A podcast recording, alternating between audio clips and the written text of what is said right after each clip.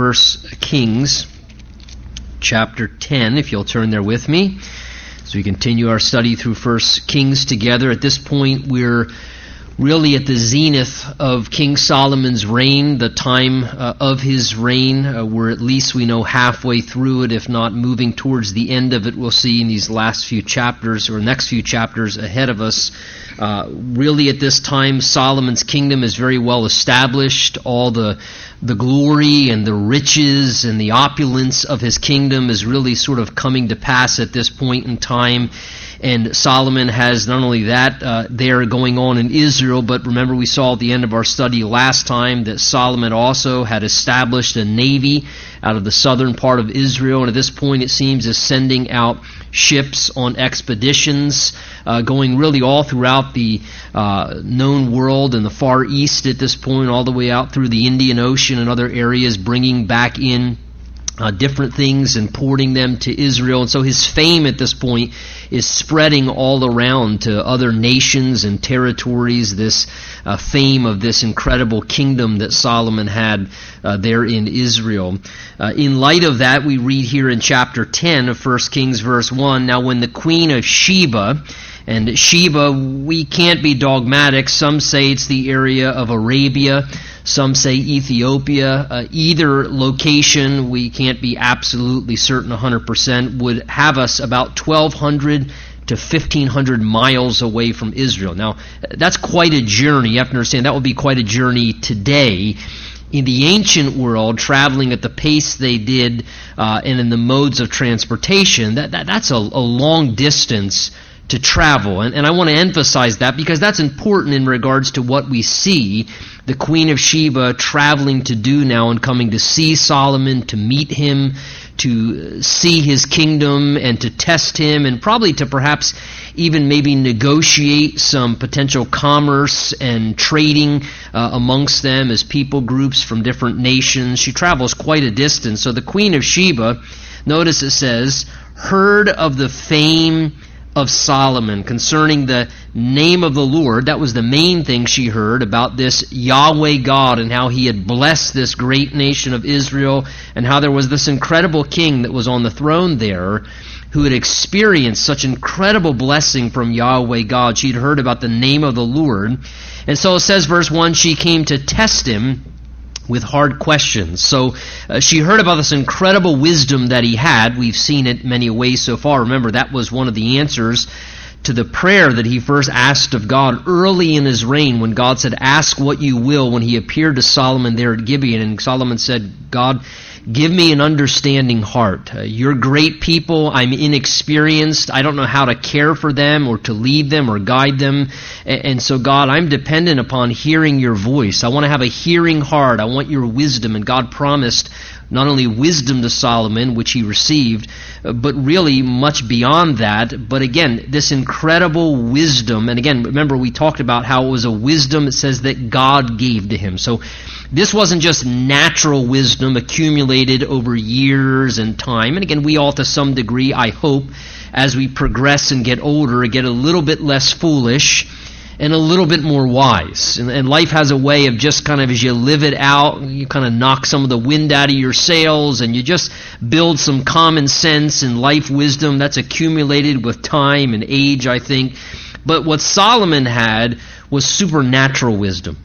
Uh, it wasn't natural acquired wisdom, it was divine wisdom from the all wise God that God was supernaturally depositing into Solomon's life to help him to be able to function in the ways and capacities that he did, to make the decisions and judgments that he did. God was so gracious to give him such unique, incredible wisdom. The unfortunate thing is sometimes even the wisest people can do the most foolish of things if they don't respond to the wisdom that's available to them. And, and Solomon's a great uh, example of that very thing. So she comes to him because this great king had such uh, recognition for great wisdom. And she came, it says, to test him with hard questions. So she wanted to see the validity of this incredible wisdom that he had. Verse 2 says, She came to Jerusalem with a very great retinue with camels that bore spices, very much gold and precious stones. And when she came to Solomon, she spoke with him about all that was in her heart. So she comes to Solomon uh, with this great entourage. Keep in mind, the Bible says that she was a queen herself, the queen of Sheba, whether from, again, the area of Arabia or Ethiopia. So she now comes as a queen with all the entourage of a queen. She's got servants and supplies you can see there in verse 2. And, and she comes with this great entourage into Jerusalem and she begins to just lay out her heart to Solomon, speaking to him about every question she has in her heart, every concern that she has in her heart, things that were hard to put together and hard to understand. And so she's trying to not only test him, but really is just taking advantage of this opportunity to just pour out her heart and to ask searching and deep questions of him, to try and hear his wisdom about matters of life. So Solomon, verse 3, it says, answered all her questions. And there was nothing so difficult for the king that he could not explain it to her. So imagine that. Uh, she's just asking these questions, just searching questions, uh, deep things that she can't understand. She's trying to put the pieces together. And it says that Solomon, again, not because of his own capacity, but because the wisdom of God dwelt within him, uh, he was able to give to her answers to her questions. In fact, it says there was, there was nothing that actually was too difficult that he couldn't explain it to her, that he couldn't help her to, to understand it and to reason it out or to see the matter clearly. Now, as we look at this account here of this uh, kind of experience between the Queen of Sheba and King Solomon, her going to him, certainly please don't miss here. Uh, there are many great pictures in this scene in regards to, to not only King Solomon, but the greater than King Solomon, that's the King of Kings, Jesus himself. And remember, Matthew chapter 12, Jesus even made reference in connection to Solomon's life to his life, wanting to some ways portray look, if she was willing to invest that effort and to experience those things from an earthly king in all his glory, Solomon, how much more uh, Jesus, in essence, was saying, should you experience and search after the same thing from me as a divine king and as the king of kings? So I think it's very beautiful as you look at this because as she comes to Solomon, notice uh, she's working through what? All her difficult questions. It says she comes there to him and she's testing him with hard questions. That is, things that she was questioning in her own life, difficult questions that she faced, as everybody faces as a human being. And she's trying to work through those things with Solomon. Well, Jesus can handle when we come to him with our hard and our difficult questions. And what a wonderful thing that there's something, you know, very helpful. It's almost somewhat therapeutic to be able to just go to Jesus, to go to the King of Kings, the God of all knowledge, the God of all wisdom, who's been reigning not just in our lifespan, but reigning for all of time and all of eternity and watching everything that happens on this earth among humanity, and to know that we can just sort of, you know, vomit out and pour out all of our hard questions and that Jesus' shoulders are big enough to handle those things, and He's even willing to give us the patience and the time of day to entertain our questions.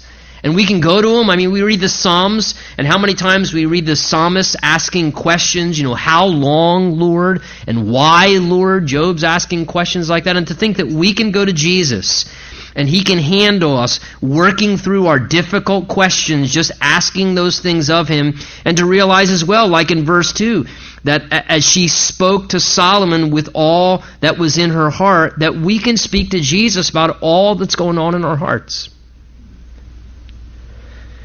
And the things that your heart's just wrestling through and struggling with, that you can talk to another human being till you're blue in the face, and they would never still be able to understand that you can go to Jesus and you can just speak to Jesus about everything that's in your heart and articulate it with your words. And even when your own words can't explain it, he says, I understand what you're trying to say.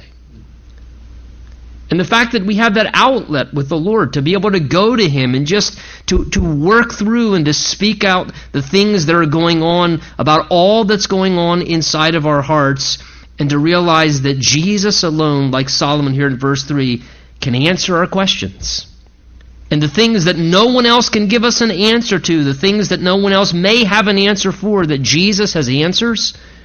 And I'm not saying that may be the answer that explains to us perhaps you know exactly what we need to know but he gives us enough of an answer that it's sufficient uh, even if it's just a matter of explaining to us the fact that, listen, this does not mean I don't love you, and my grace is going to be sufficient for you, like he told Paul, and, and, and, and that, that, that I, I love you, and, and, and you need to just trust me, even though you can't see right now, and it will become clear in time, and whatever it may be, to know that Jesus is able to hear what's going on, and we can pour out our hearts, and that he can help us to understand our own difficulties and the things that we're wrestling through. What a great privilege that even as she experienced this with Solomon, to how much greater of a degree is that available for us as we go to one much greater, to the King of Kings, Jesus himself. And verse 4 goes on to tell us regarding this account when the Queen of Sheba had seen all the wisdom of Solomon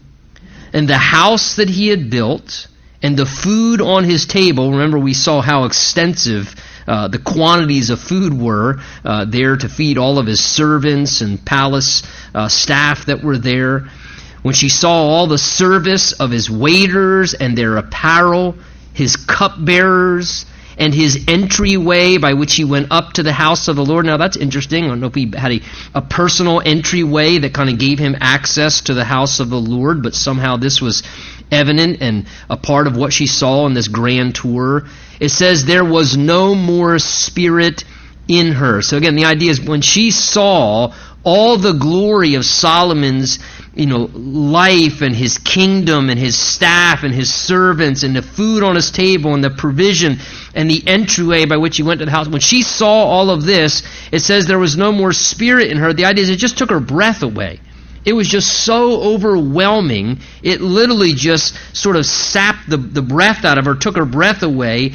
And again, as we look at this, that was her experience with Solomon and this glory of an earthly king. And it was glorious by, no, by all means. But think about when we see the Lord Jesus for ourselves. I think to a greater degree this is true, and I think in many different ways. First of all, that can tend to be true. I know it was my experience. That's what happens to the unbeliever in salvation. When you finally come to Jesus and you see for yourself, as she's seeing for herself, she had heard about Jesus, or she, she had heard about Solomon, Queen of Sheba had. She had heard about him from others, but now she comes and sees it for herself. And when she sees the king and all of his glory and all that he has available and all that's about his kingdom for herself, it literally takes her breath away. And I don't know about you, but uh, it literally just sapped the life out of me when I came to Christ.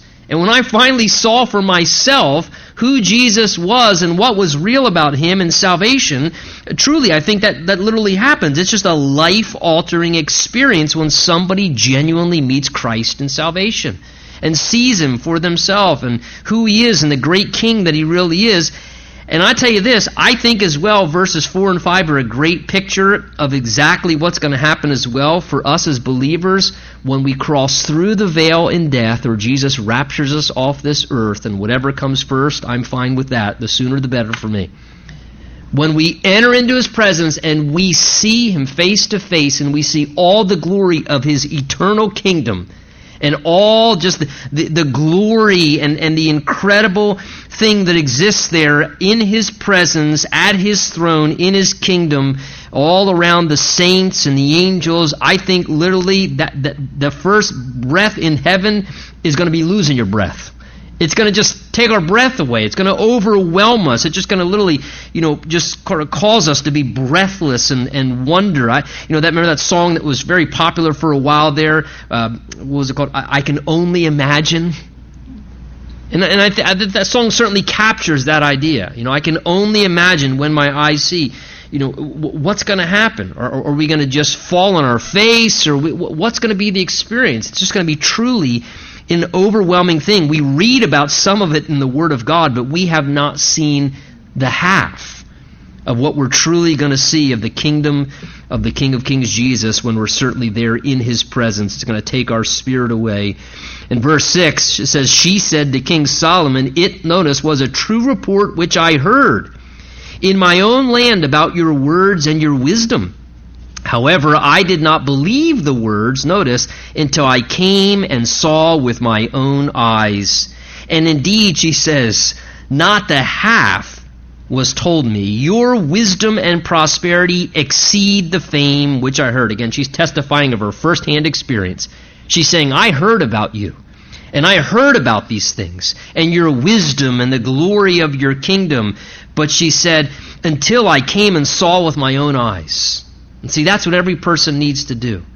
We can testify about Jesus to other people, like people testified of the King uh, Solomon, those who had probably traveled around, and she, that's how she got word. As the merchant ships went out, people would say, You've got to see this kingdom. You've got to meet this king. You've got to see he's so wise and his glory is so incredible, his kingdom. And, and she says, I heard about it, but that wasn't good enough just to hear about it. I had to come and see it for myself. And that's what we want people to do. We want to proclaim the fame and the truth and the reality about Jesus that we've experienced as the Lord sends us out into our world in such a way that people would want to come and see with their own eyes. And they'd want to come and see it for themselves. And they'd have an experience like the Queen of Sheba where they'd say, Until I came and saw with my own eyes, I realized you didn't even tell me the half of it. Not even the half of all that was available and all that was great about him was told to me. She says that this just exceeds what I even heard. Verse 8, she says, Therefore, happy are your men, and happy are your servants who stand continually before you and hear your wisdom. So she says it's such a blessing to be able to be one who gets to serve you and to hear your wisdom on a regular basis as you provide rulership over their lives. And certainly that's true of us. How much more is that for us who are servants of Jesus? Verse 9 Blessed, she says, be the Lord your God, who delighted in you, setting you on the throne of Israel. Because the Lord has loved Israel forever, therefore he made you king to do justice and to do righteousness. And then she gave the king, as if he needed something, but again, she could not contain herself, as an expression of wanting to honor him. She was so astonished by him, she just felt compelled to honor and bless him. Then she gave the king 120 talents of gold, spices in great quantity, and precious stones. And there never again came such abundance of spices, seems that's what was uh, very prevalent where she came from. There never again came such abundance of spices as the Queen of Sheba gave to King Solomon. So notice, in verses 6 down through 10, there really, the, the, the greatness of Solomon and her experience of how great and incredible he was, and her encounter with him, and her conversation, her interaction with him as he gave time and attention to her, and seeing everything about his glory, notice it compelled her to do what? To offer honor and praise towards him. She begins to bless him with her words and to express adoration and give praise towards him with her words and her heart. And she also actually gives gifts towards him, giving him gold and as if he really needed that, and spices and precious stones. Again, we're going to read more in this chapter about all that Solomon possessed. He certainly needed nothing. But she could not contain herself but to want to honor him and bless him because of the overwhelming experience of what she had encountered with him and because of his greatness. And I think what a wonderful picture. If this is her response to an earthly king, to King Solomon, how much more should our response towards Jesus, the King of Kings, and his greatness and our experience with him compel us to do the exact same? To want to worship the Lord, to want to praise Him with our words and to pour out our hearts in adoration towards Him, to want to give to Him worship and honor. I don't, I don't quite rationalize in my mind how some people, uh, you know, express to be followers of the Lord, but yet they have very little passion or interest towards worship. Uh, it just doesn't it doesn't quite reconcile with me. I just there's a part of when you encounter Jesus that it's almost as if you, you need to worship him. You, you need to release. I just I need to sing to you, Lord. I need to praise you. I need an outlet to give to you glory and to give to you adoration and to, to want to give to the Lord that, whatever it may be, that would honor Him, whether it's of our resources or our time, even as she here is giving. And again, keep in mind, as I said, the Queen of Sheba lavished gifts upon Solomon. Solomon didn't need anything, and quite frankly, I mean, God doesn't need anything. I mean, Jesus isn't needy. It's not like he needs my money or he needs my time or he needs my help or even needs per se my worship. But it's not a matter of him needing it. It's a matter of that I need to give it to him because it's the rightful response. It's what's healthy in the relationship uh, and who we are towards one another. So she just begins to lavish upon him gifts of precious metals and spices in abundance. Verse 11 says, Also the ships of Hiram, which brought gold from Ophir, brought great, great quantities of almug wood and precious stones from Ophir. Now, almug wood, we're not 100% certain, uh, other than it comes from what's known as the almug tree. Some believe it's like a sandalwood. If you do a little research, it's kind of like this beautiful reddish uh, type wood. I mean, just very attractive in its appearance, a very unique wood, uh, probably very rare in some ways. So, great quantities of almug wood are now brought back through these uh, merchants going out and bringing these back. And the king, it says, verse 12, made steps of the almug wood for the house of the Lord and also for the king's house. He also made harps and stringed instruments for the singers, so he invested uh, in the music ministry. Wanted to make sure he had good sounding guitars and harps and so forth to worship and uh, have music playing. Notice verse 12 there never again came such almug wood, nor has the like been since to this day. Verse 13, the encounter concludes between the Queen of Sheba uh, here and King Solomon. It says, Now King Solomon gave the Queen of Sheba all that she desired. Whatever she asked, besides what the king, what Solomon had given her, according to the royal generosity, and so she turned and went to her own country, she and all of her servants. So, again, this beautiful picture here of King Solomon just being generous towards her, blessing her. It says that whatever she desired. Now, man, you got to have some pretty vast resources to just say whatever you desire. And again, what is she? She's just one visiting queen. She's one of many visitors that King Solomon gets. We're going to read later in the chapter that people from all over the world are seeking out King Solomon. That he's doing business with, you know, countries and uh, nations all around. She's just one of many and just one woman who shows up uh, to, to visit and to get, and he says he gives her all that she desires. And I love what it says there. It says, according to the royal generosity, according to the vast resources and the vast generosity that was in Solomon's heart. Now, if we take that and translate that over to Jesus, how wonderful to know that if that's what Solomon was able to do, how much is the royal generosity that Jesus possesses as the King of Kings? How much is his royal generosity as a king? He's a much more benevolent king than any human king. He's a much more giving king. He has much greater resources and capacities to give to us what we need, not only even what we need, but even at times what we desire to be able to supply to us what we desire in our lives and to meet those things from his own royal generosity. What a wonderful picture uh, Solomon is in many ways here of Jesus. In fact, if you're a note taker, whether with pen or pencil or just mentally, let me read to you what Jesus said in Matthew chapter 12, Matthew 12 verse 42, referring to the Queen of Sheba. Listen to what Jesus said. Jesus said this to the religious leaders The queen of the south will rise up in judgment with this generation and condemn it. For she came from the ends of the earth to hear the wisdom of Solomon, and indeed a greater than Solomon is here. Jesus speaking of the rejection of the Jews, and particularly the religious leaders, when he was right in their midst as the King of Kings. As, as the wisdom of God manifest in their midst, and they constantly did what?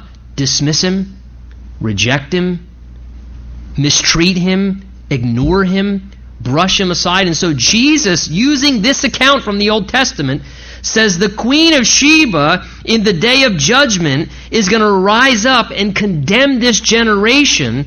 And he says the reason is her ideal example of what it means to show true honor to a great king. He says the Queen of Sheba, she came from the ends of the earth. She traveled 1,500 miles. And she was a queen.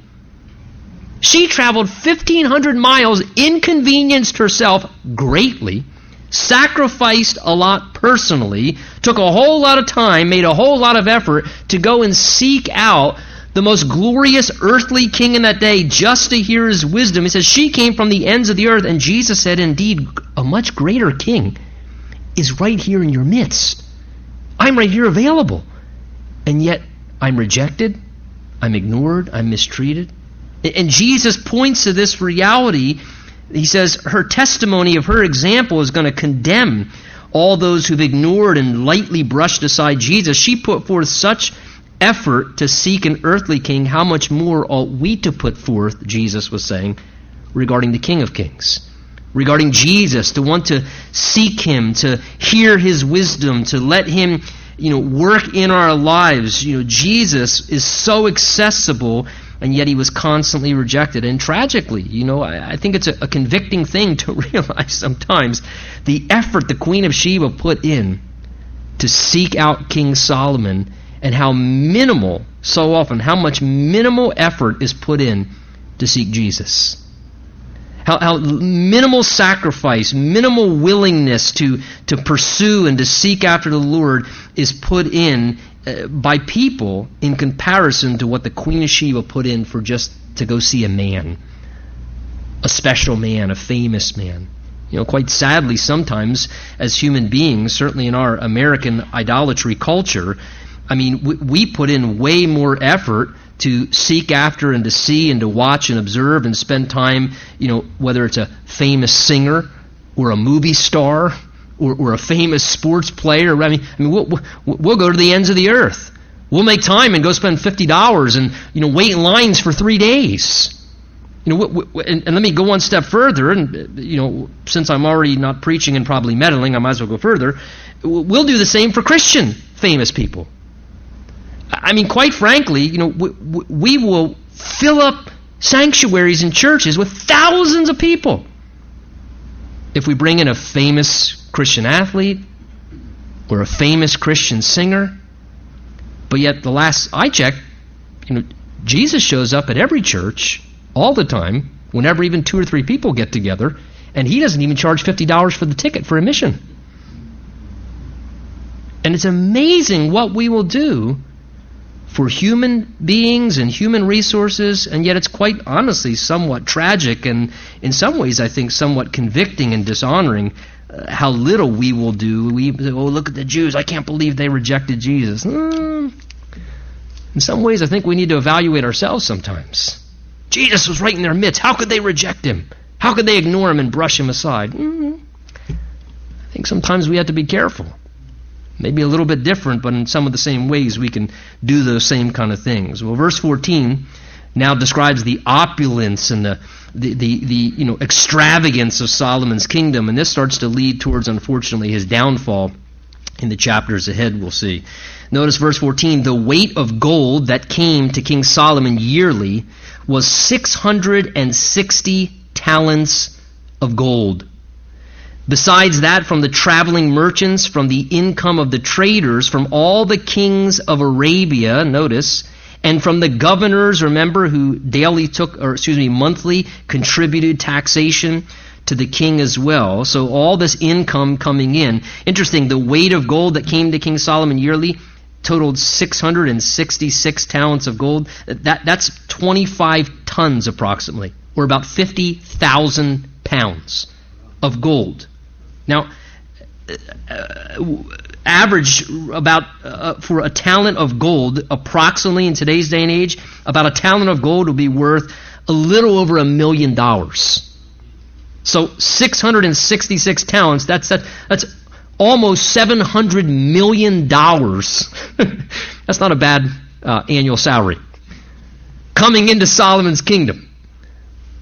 Almost $700 million. That just kind of gives you a picture there what kind of gold is coming into him. Verse 16, and King Solomon made 200 large shields of hammered gold, and then 600 shekels of gold went into each shield.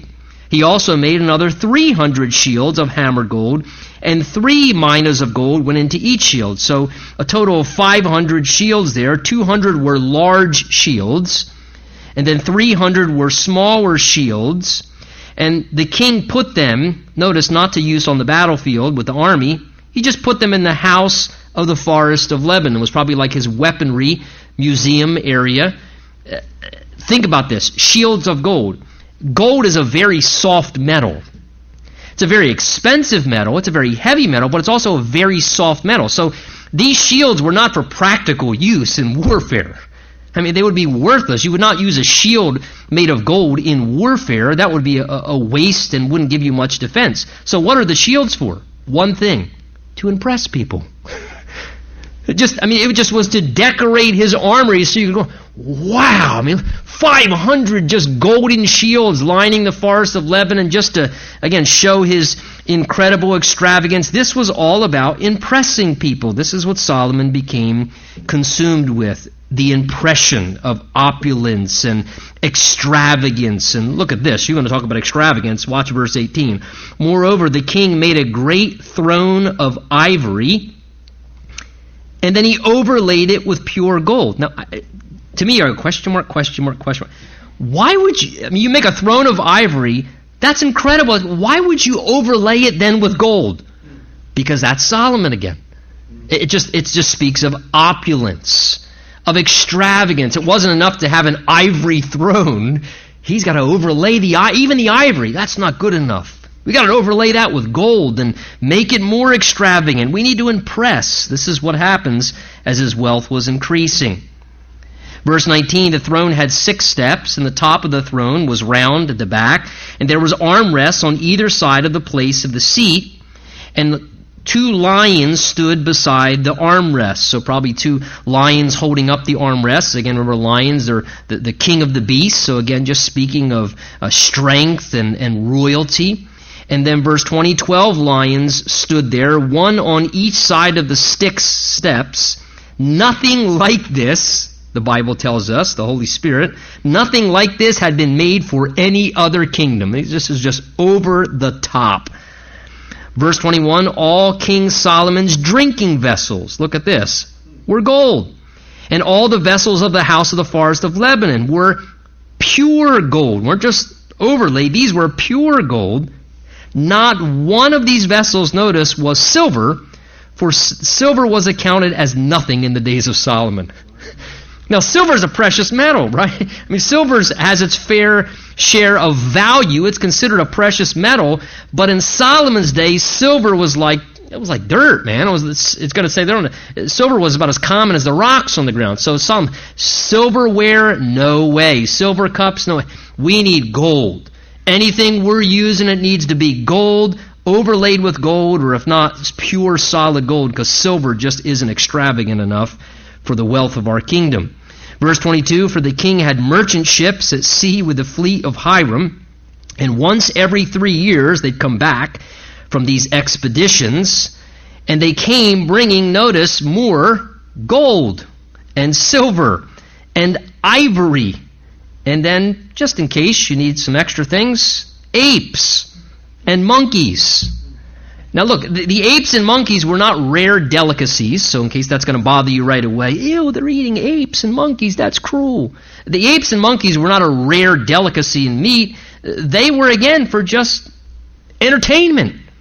Apes and monkeys. You know, you read the book of Ecclesiastes, it almost seems like Solomon had his own zoo.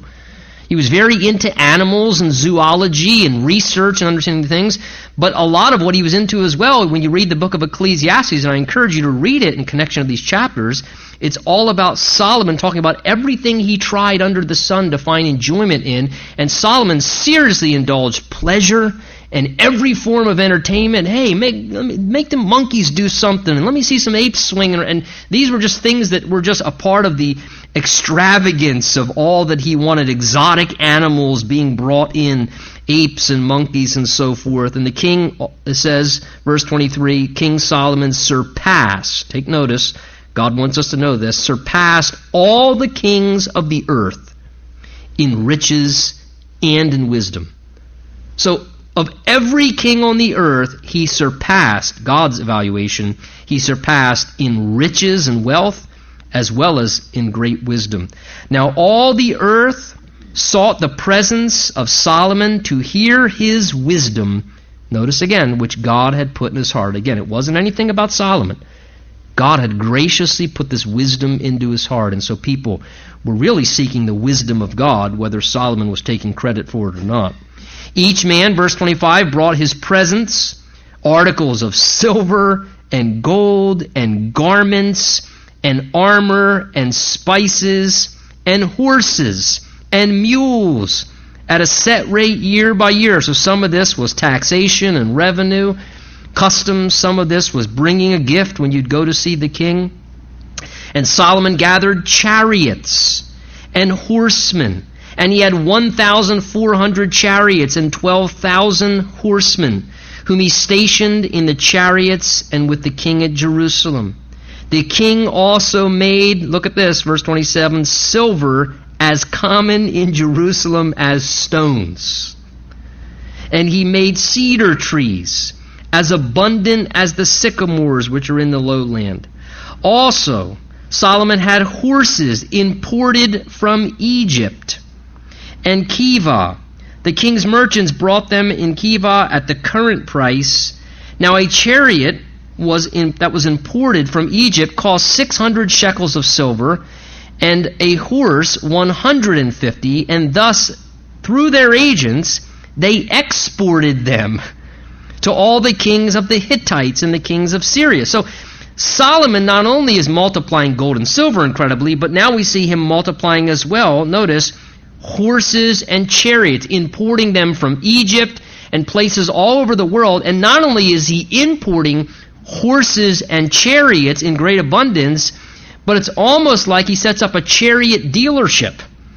And he, it says here in, in verse uh, you know 29 that he actually then starts accumulating so much, then he's actually now exporting them. So he's bringing them in at a current price, and he's saying, hey, I mean, we have so many. I mean, we might as well just increase the, uh, you know, the entrepreneurial spirit among us, and, and, and we might as well get more. So now they're bringing them in, and it's like they're, you know, bringing in chariots, polishing them up, and flipping them, you know, like people do with cars. So, so now he's bringing them in, and then he's exporting them back out to other areas, probably making a profitability on all them. Now, take note here what Solomon's doing, and again, let me just, for sake of refreshing your memory, let me read to you what God said in the law, Deuteronomy 17, regarding instruction for kings, after what we just read. Listen. God said this regarding the kings that king shall not multiply horses for himself. Uh oh. Nor cause the people to return to Egypt to multiply horses. Uh oh. For the Lord has said, You shall not return that way again, going back to the world. Neither shall he multiply wives. Wait till we get chapter 11, verse 1. For himself. Lest his heart turn away, he shall greatly also not multiply silver or gold for himself. So, three things a king was not to multiply excessively gold and silver, horses and chariots, and wives. A king was not to excessively, greedily use his power and his position to multiply and gain and greedily go after in abundance all these things. Again, keep in mind, there's nothing wrong with wealth. Remember, God promised Solomon when he asked for wisdom, God promised him, Solomon, not only am I going to give you wisdom, but I'm going to give you what he didn't ask for. I'm going to bless you with wealth and glory and fame. And even that wasn't enough for Solomon. God was already going to bless him. He was already very wealthy just with God's blessing, but now he's not content with that. He's got to be excessive. He needs more gold. Silver is common as stones. Chariots from everywhere around the world. Horses imported from Egypt. What's he doing? He's directly defying the Word of God. His reasoning has gone out the window, and his sensual pleasures and desires for what is worldly and his love for the things of the world and what's temporal and material and able to be experienced in the flesh has now caused him to disregard the word of God. And God said a king was not to do this, lest his heart turn away from the Lord. This is why a king wasn't to do this. He was to write himself a copy of the word of God and to read the Word of God. Chapter 17 of Deuteronomy says that the king's heart may not be lifted up above his brethren, and he may not turn aside from the commandment to the right or to the left, and that he might prolong his kingdom. So Solomon now is disregarding these things. Look at chapter 11, verse 1. Remember the third thing he wasn't supposed to multiply?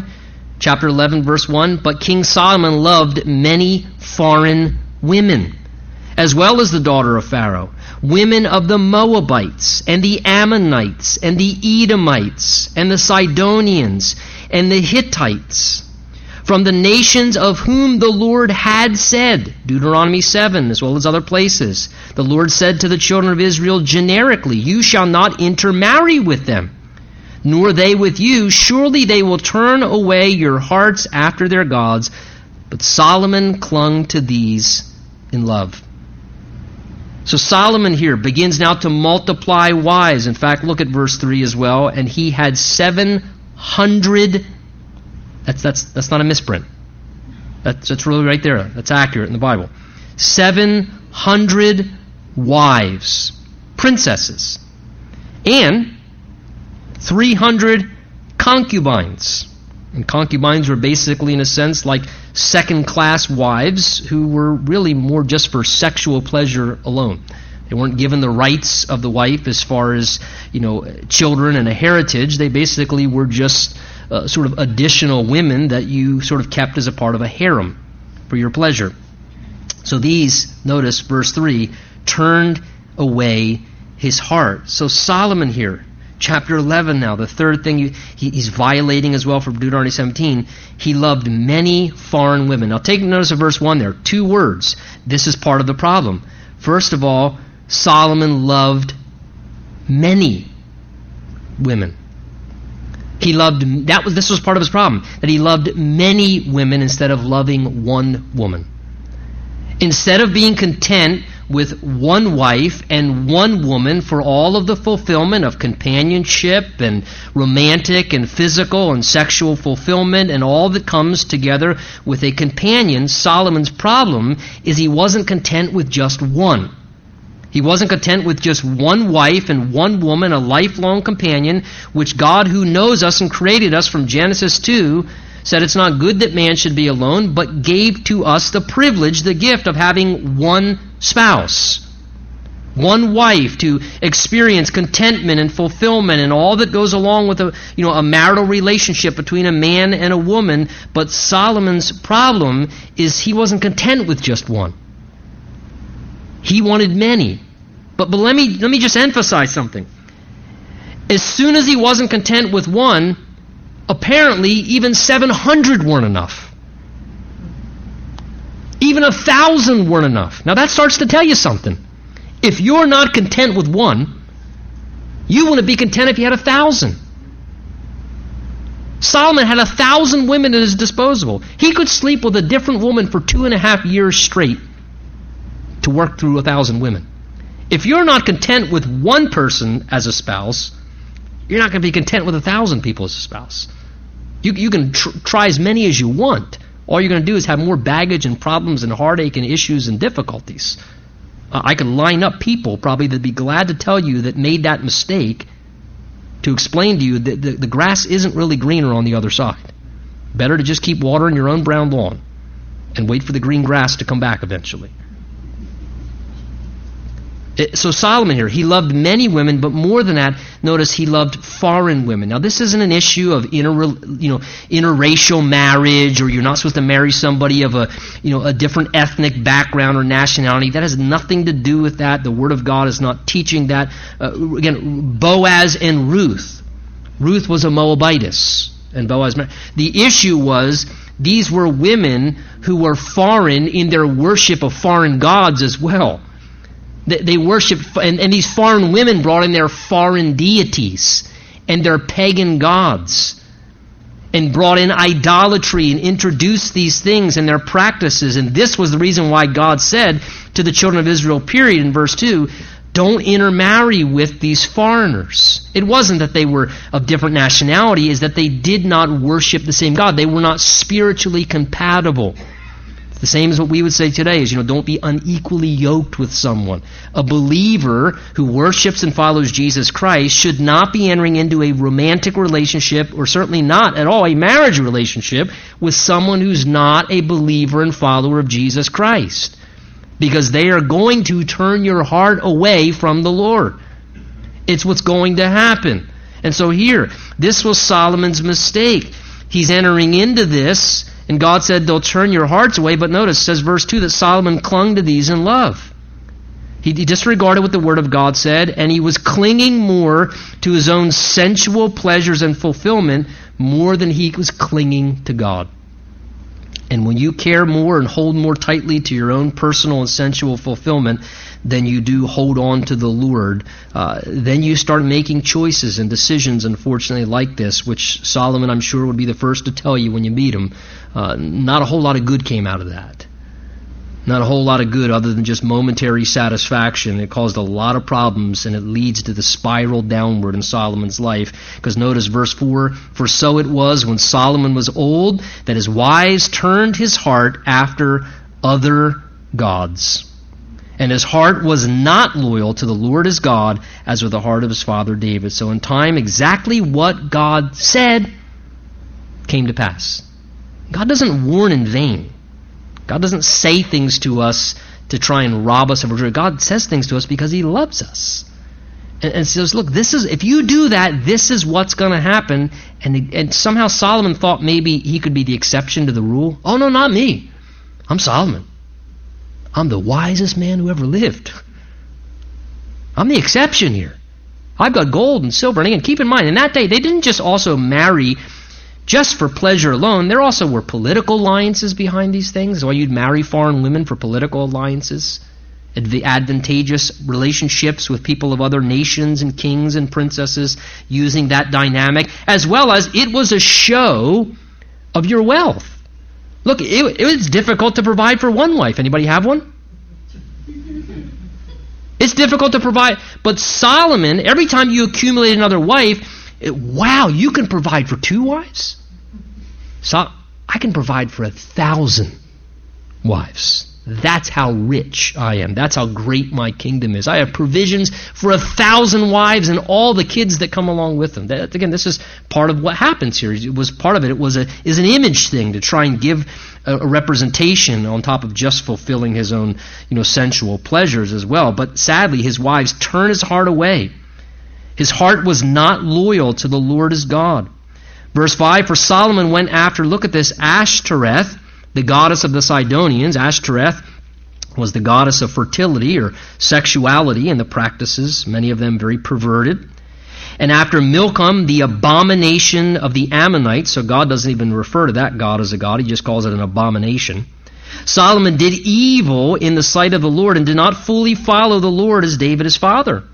Then Solomon built a high place for Chemosh, the abomination of Moab, on the hill that is on the east of Jerusalem. Now, interesting, the hill east of Jerusalem is right across from, guess what? The Temple Mount, where he just built a temple.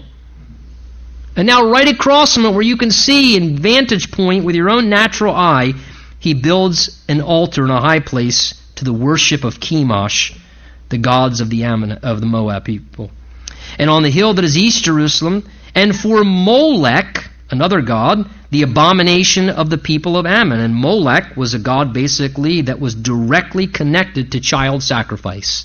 They'd heat up a molten image and take an infant, and when a really statue was red, boiling hot, they would just roll the baby into the arms and down into a fire, and just it was child sacrifice. It was a god that was a god that meant to give pleasure if you made great sacrifices, so they would sacrifice their children for their own selfish pleasures.